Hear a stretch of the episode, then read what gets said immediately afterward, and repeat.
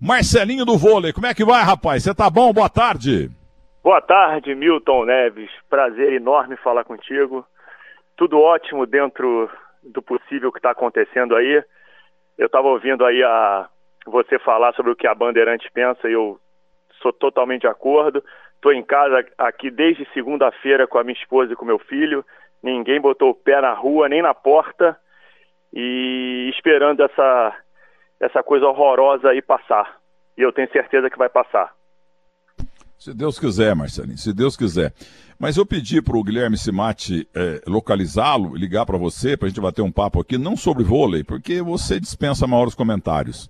Mas nessa loucura toda que virou a internet, uma coisa maravilhosa, tem muita mala e tal, mas 90% é uma beleza. E descobri algo que eu até tinha esquecido. Mas você, como internauta muito atento, você lembrou de algo envolvendo Milton Neves e o Carnaval. Por favor. é, foi um. Como eu te sigo em todas as suas redes sociais, a gente acompanha há muito tempo, por ser apaixonado por esporte, principalmente por futebol, que é a coisa que melhor você sabe fazer, acho que melhor do que todos. E você escreveu um Twitter, acho que foi dia 25 de janeiro, sobre o carnaval, dizendo que o vírus já estava aí, você até expor coronavírus entre aspas, e dizendo que se o carnaval não tivesse acontecido, esse vírus de repente não teria se espalhado da maneira como se espalhou. E aí eu apenas retuitei, te marquei, eu acho que eu botei nos stories do Instagram, eu te marquei, é, e você entrou em contato comigo, acho que diretamente, depois do Guilherme, para a gente conversar um pouco sobre isso. E, como sempre, você está na frente de, de todos os outros jornalistas é, de uma forma muito bem humorada e inteligente e com aquela sacada aí sensacional. Pô, Marcelinho, muito obrigado. Esse é o Marcelinho do vôlei e eu fiquei muito feliz porque você não apenas me marcou, como colocou lá, o único que falou, porque teve um outro tweet meu bem ah. antes do carnaval. Vamos cancelar o carnaval. Até encontrei com uma pessoa querida ligada absolutamente ao carnaval. Bandeirantes ia transmitir como transmitiu o carnaval. Pô, você tá contra? Falei, não. Eu sou do tempo do que o Jânio Quadros, maluco, resolveu proibir o biquíni nas praias. Imagina o que aconteceria no Rio de Janeiro. As Nossa praias senhora. lindas ficariam feias, né? Mas ele, ele acabou renunciando e tal. Mas eu falei, eu acabaria com o carnaval. Aliás, eu sempre achei que o carnaval é uma porcaria, uma grande perda de tempo. Se futebol é a coisa mais importante dentre as menos importantes, entendeu que o carnaval não faz falta nenhuma. Agora com esse vírus deitando e rolando do goleiro ao ponto esquerda, Pra que carnaval? Me chamaram de louco, de maluco. E que, quem que não garante, Marcelinho do vôlei, que o carnaval, com milhões de pessoas que vieram pro Brasil, não trouxeram essa desgraça, principalmente da Europa, para nós? Eu acho que com certeza o vírus já estava aqui. Só não descobriram, não teve um caso, ou então te, alguém se infectou e não se manifestou, e aí não, não alertou as autoridades. Com certeza esse, esse vírus já estava aqui esses turistas todos que vieram do mundo inteiro trouxeram isso aí, vários chineses estavam aqui, no, principalmente no Rio de Janeiro e no Brasil inteiro. E carnaval, eu acho que carnaval perdeu um pouco o sentido, né? Hoje em dia, pelo politicamente correto, não se tem aquelas marchinhas que tinham antigamente. O carnaval acho que virou uma grande festa, uma grande grandes shows pelo, com tri, trios elétricos pela rua e cantando tudo menos o, o que realmente toca no carnaval, que são as marchinhas, os sambas enredos. Eu acho que virou uma grande festa para se arrecadar, para as prefeituras arrecadarem dinheiro, os, os, empresários lucrarem muito com esse carnaval, mas o sentido eh, da história do carnaval ele acabou. Isso que é uma pena. Ô, ô, Marcelinho do vôlei, me diga uma coisa, seja nosso repórter aí na, na, no Rio de Janeiro maravilhoso, como é que tá o povo tão alegre aí da tua terra? Você tá falando de que bairro? Como é que tá o povo do Rio de Janeiro em relação a esse vírus maldito? Eu tô no Rio de Janeiro mesmo, capital, eu moro na Barra da Tijuca, em frente à praia, é um lugar maravilhoso, lindo, é, e tem bastante gente mal educada indo às ruas, é, indo aos supermercados sem necessidade, comprando, estocando alimentos com é a falta é, de educação das piores, é, gente indo à praia, aí o governador Witzel, ele realmente foi mais duro na, na, na televisão aqui, é, dizendo que se saírem vai mandar prender, vai mandar fechar ah, os limites interestaduais já estão fechados, ninguém mais entra, ninguém mais sai do Rio de Janeiro de ônibus, transporte público aqui não está mais funcionando, é, Só que aí eu acho que tem, tem um pouco de erro porque tem profissionais, principalmente da saúde, que precisam usar o transporte público. Então isso aí eu acho que vai atrapalhar um pouquinho. Mas eu acho que hoje eu não liguei a televisão ainda, mas eu acho que tem pouquíssima gente na praia, as pessoas estão realmente caindo a ficha de que isso aí é uma coisa muito séria. E eu acho que a partir de hoje, amanhã, as pessoas vão sair menos de casa, mas no, durante essa semana tinha muita gente na rua. Restaurantes todos fechados aí também, Marcelinho? Tudo fechado. Só está aberto supermercado, farmácia e os hospitais, postos de saúde. O resto está tudo fechado. Ô, Marcelinho do vôlei, e, e, o, e o semblante do carioca? Porque o carioca é um feliz, né? É um feliz. As mulheres com o sotaque mais gostoso do mundo. Aliás, as mulheres com o melhor sotaque do mundo são as do Rio de Janeiro, as cariocas e as francesas. Como é que tá o semblante do povo carioca? Ah, tá, deve estar tá triste, né? Eu, eu, não, eu não fui à rua essa semana, desde segunda-feira, quando meu filho não teve mais aula, mais escola, e eu não saí mais de casa mas deve estar um semblante triste, né? O pessoal em casa, trancado, sem poder ir à praia, sem poder fazer a sua corrida no, no calçadão da Orla, na Lagoa Rodrigo de Freitas, enfim, nos parques, nos poucos parques, parques que nós temos aqui. A galera tá triste, né? Uma tristeza profunda. Os nossos pais, avós isolados. Meu filho não pode ir lá ver a avó porque, né, com as pessoas mais velhas é mais perigoso. As pessoas estão. Mas eu acho que por um lado, as pessoas vão ficar mais com a família, vai voltar aquela coisa de todo mundo tomar café, almoçar e jantar todo mundo junto no mesmo horário, as pessoas vão poder ler, ler mais os livros, enfim, é, resgatar um pouco daquela coisa que estava se perdendo um pouco, que é aquele espírito familiar. Eu acho que, pelo visto, isso aí vai, vai ser uma coisa boa aí dessa, dessa quarentena. Eu não tenho visto minhas netas, não tenho visto minhas noras, entendeu? E olha que moram todo mundo aqui do lado, aqui no condomínio, entendeu? É de, dá para ir a pé. E, mas no Brasil todo tá assim, né, Marcelinho? Tá sim, tá todo mundo assim. É, infelizmente, é, tem que ficar em casa, ninguém pode sair, é respeitar. Eu acho que esse período aí vai se estender por mais de 14 dias, como estão falando, infelizmente. Eu acho que isso aí, acho que a bomba aqui no Brasil ainda não estourou. Eu acho que muita coisa ainda tá, está por vir. Acho que é, não estão. Eu conheço alguns. Tem um, um, médico que mora no meu prédio, um, um grande pediatra, é, falou que a coisa está pior do que estão falando. E eu acho que, infelizmente, ainda vem coisa ruim por aí.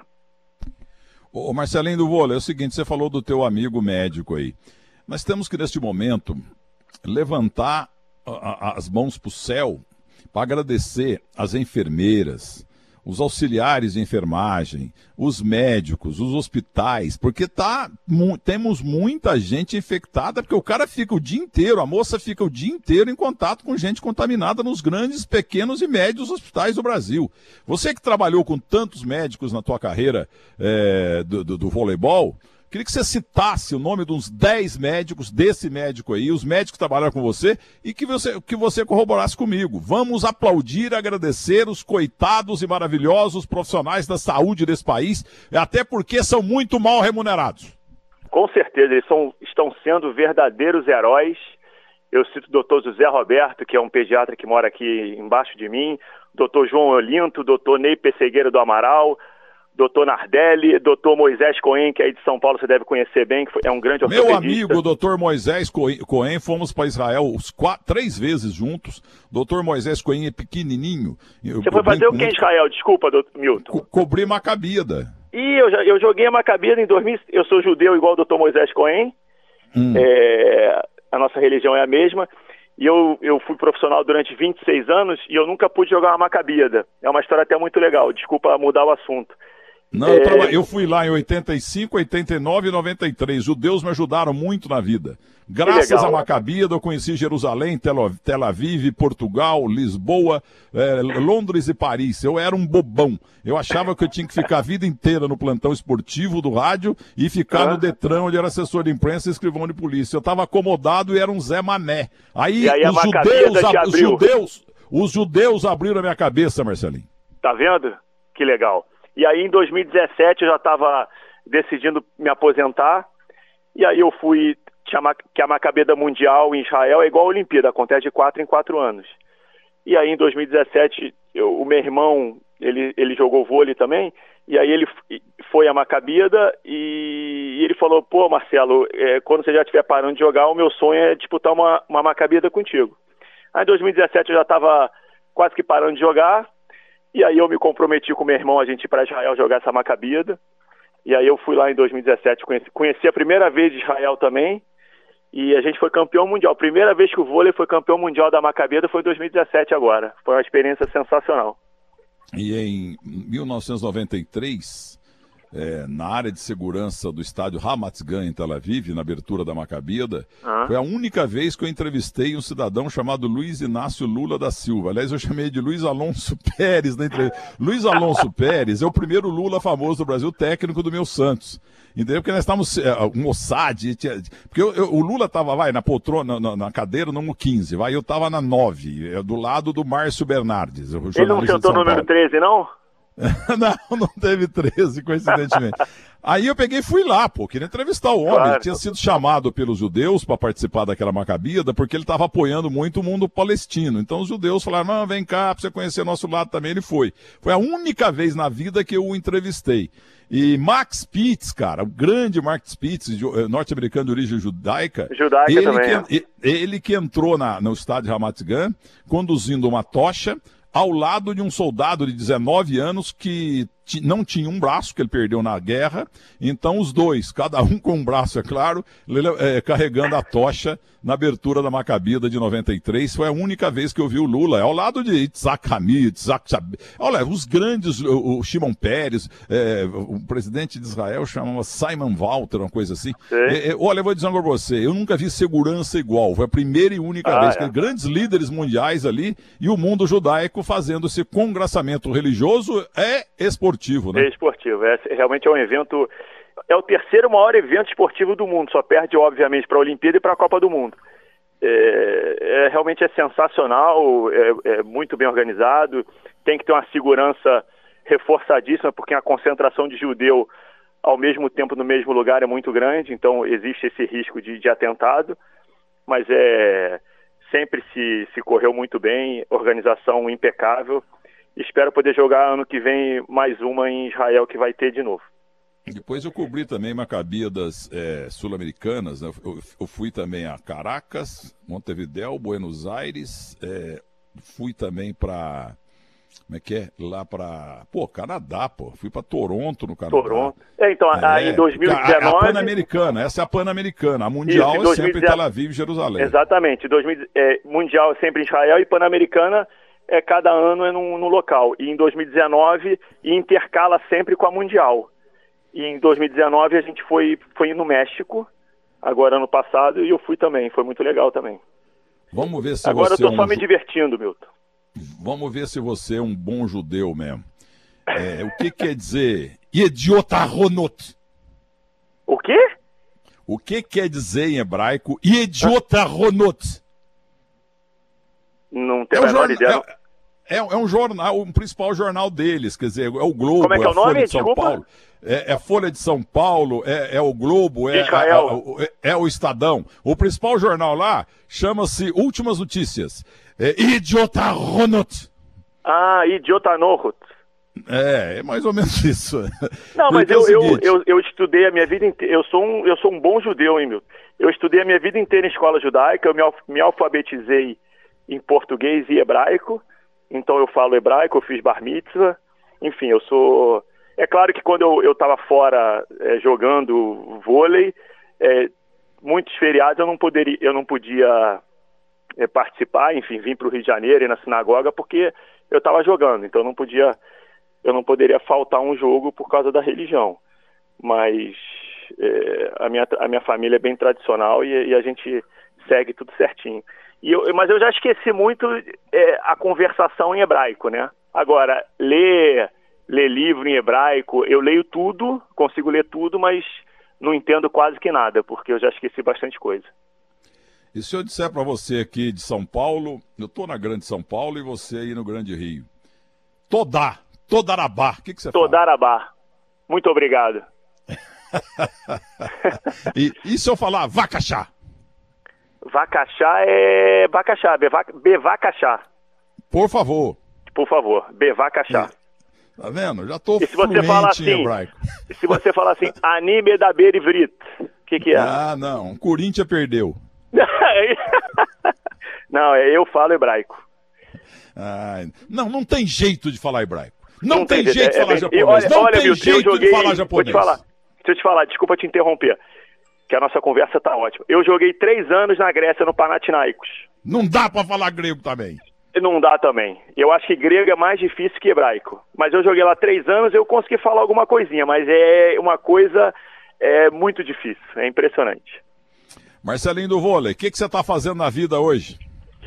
Eu me aposentei ano passado, com 44 anos, fui o atleta mais velho no mundo a estar tá jogando profissionalmente em alto nível. Aí ano passado eu me, me aposentei, já estava mais do que na hora. Aí eu fiz uma pós-graduação em gestão e marketing esportivo na PUC, aqui no Rio de Janeiro. Concluí minha pós.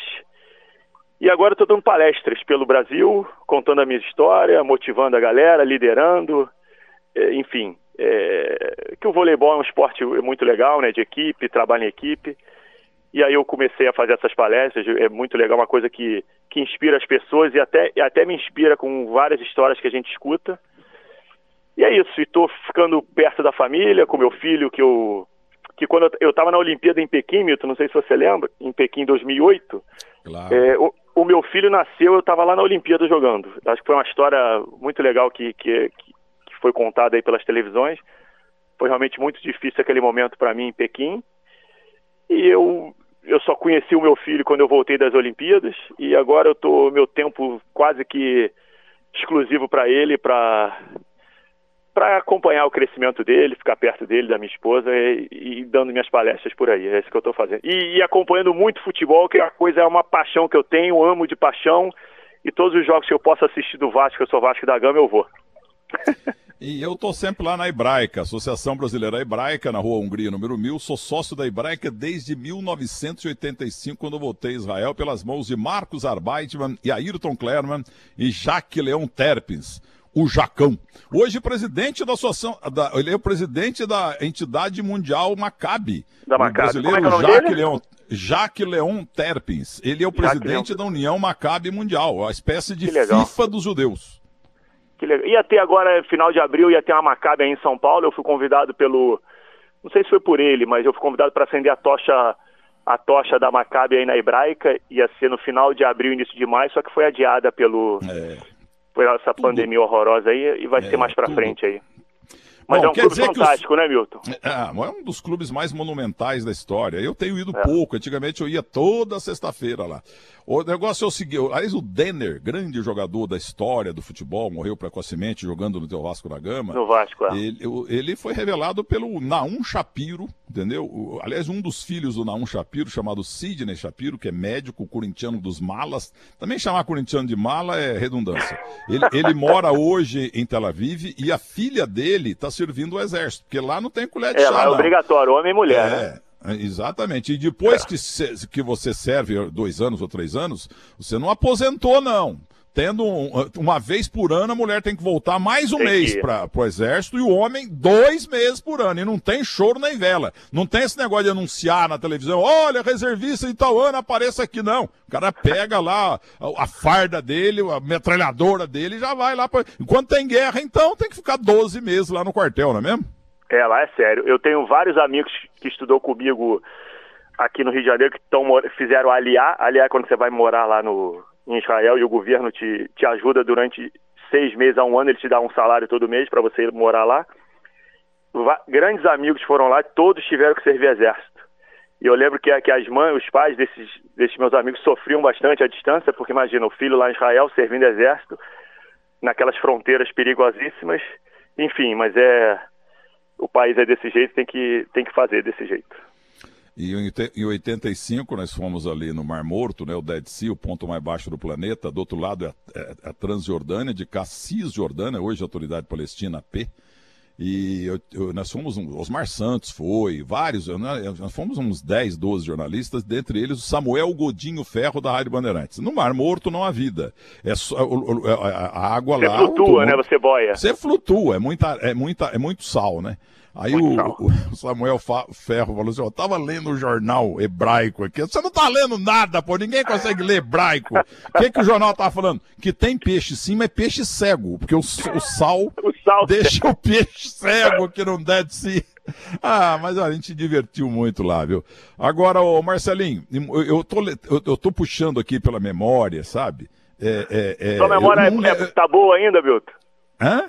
Tua memória está espetacular. A memória ainda, ainda está muito boa. Estou com 68 anos, mas, mas eu não estou conseguindo lembrar. Porque nome de judeu é muita, é muita consoante é junto, não, entendeu? O sobrenome é complicado, né? É, então eu, eu, eu lembro de, de, muita gente do Rio de Janeiro. Tenho grandes amigos do Rio de Janeiro que fizeram várias macabidas e tal. A gente recebe e-mail, aquele negócio todo mas eu não estou conseguindo ligar. Você fatalmente conhece quase todo mundo aí da Hebraica ah, do Rio de Janeiro, porque a maior conheço. delegação era de São Paulo, depois do Rio de Janeiro. É, mas para completar, repita para ouvinte da, da Rádio Bandeirantes, por que, que nós nos conhecemos na esteira dessa desgraça chamada coronavírus?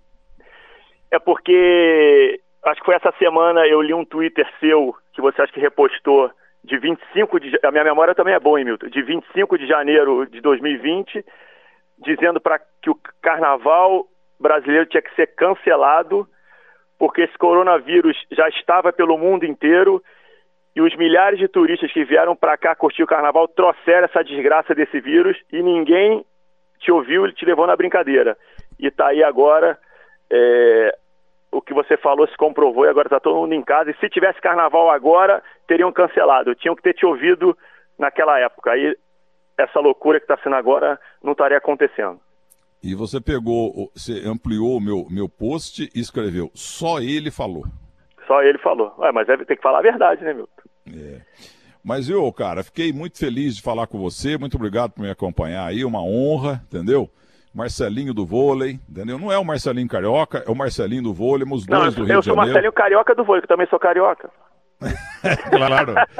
Nossa, mas quanto carioca que ia. Não, a segunda delegação das Macabidas era sempre do Rio de Janeiro. Primeiro, claro, Rio. de São Paulo, né? É a mas muito obrigado, viu? Então, para é terminar, como é que tá nesse momento o Rio aí? Tá lindo como sempre? Tá preocupado? Ou, ou diria Fiore Gilhote, tá carrancudo o céu, preocupado com o vírus? Como é que tá? É, hoje, agora amanheceu com um pouco de sol, agora já está fechando. Eu acho que o, ontem choveu muito. Eu acho que o, os deuses estão conspirando para as pessoas ficarem em casa, por isso está trazendo chuva nesses dias sombrios aqui no Rio de Janeiro, que as pessoas realmente têm que ficar em casa, né? Mas o Rio continua lindo, com as suas praias maravilhosas, com as suas montanhas verdes como nunca, e só que as pessoas têm que ficar em casa, porque realmente essa coisa é muito séria, as pessoas têm que se conscientizar, porque se esse vírus, Milton, chegar nas comunidades, nas favelas, que as pessoas moram é, 10 pessoas num quarto só, umas grudadas às outras. Se esse vírus chegar na, nas comunidades como ele vai chegar, aí não vai ter espaço para todo mundo na, nos hospitais. Eu acho que é por isso que, que os governantes estão pedindo para as pessoas ficarem em casa, porque se ele for para as favelas, aí a desgraça vai ser enorme. Se chegar, mas eu ouso dizer com dor no coração, como eu sou pé frio, normalmente eu erro, eu lamento, mas tenho certeza que já chegou. Já Marcelinho, chegou. todo judeu chama de Shabbat Shalom. Ô, oh, como é que vai, Shabbat Shalom? Ô, Marcelinho, Shalom. Shabbat Shalom. Toda, toda Arabá para você. Toda Arabá. Milton, muito obrigado. Te agradeço por ter me achado na, nas redes sociais, para eu poder ter re, realizado um sonho de conversar com você na rádio, porque eu sou um, sempre fui um ouvinte, um ouvinte seu. Na televisão nem se fala. E parabéns pelo que você faz pelo esporte brasileiro. Que Deus te dê muita se... saúde para você continuar fazendo aí por muitos anos. Tô precisando mesmo, porque eu tô na faixa aí do perigo, com 68,5. Só que andaram escrevendo na internet que eu tenho 70, 72. Não, gente, calma, nasci dia 6 de agosto 51. Não vou aumentar minha viehice, não. Obrigado, Marcelinho. Obrigado, Milton. Grande abraço.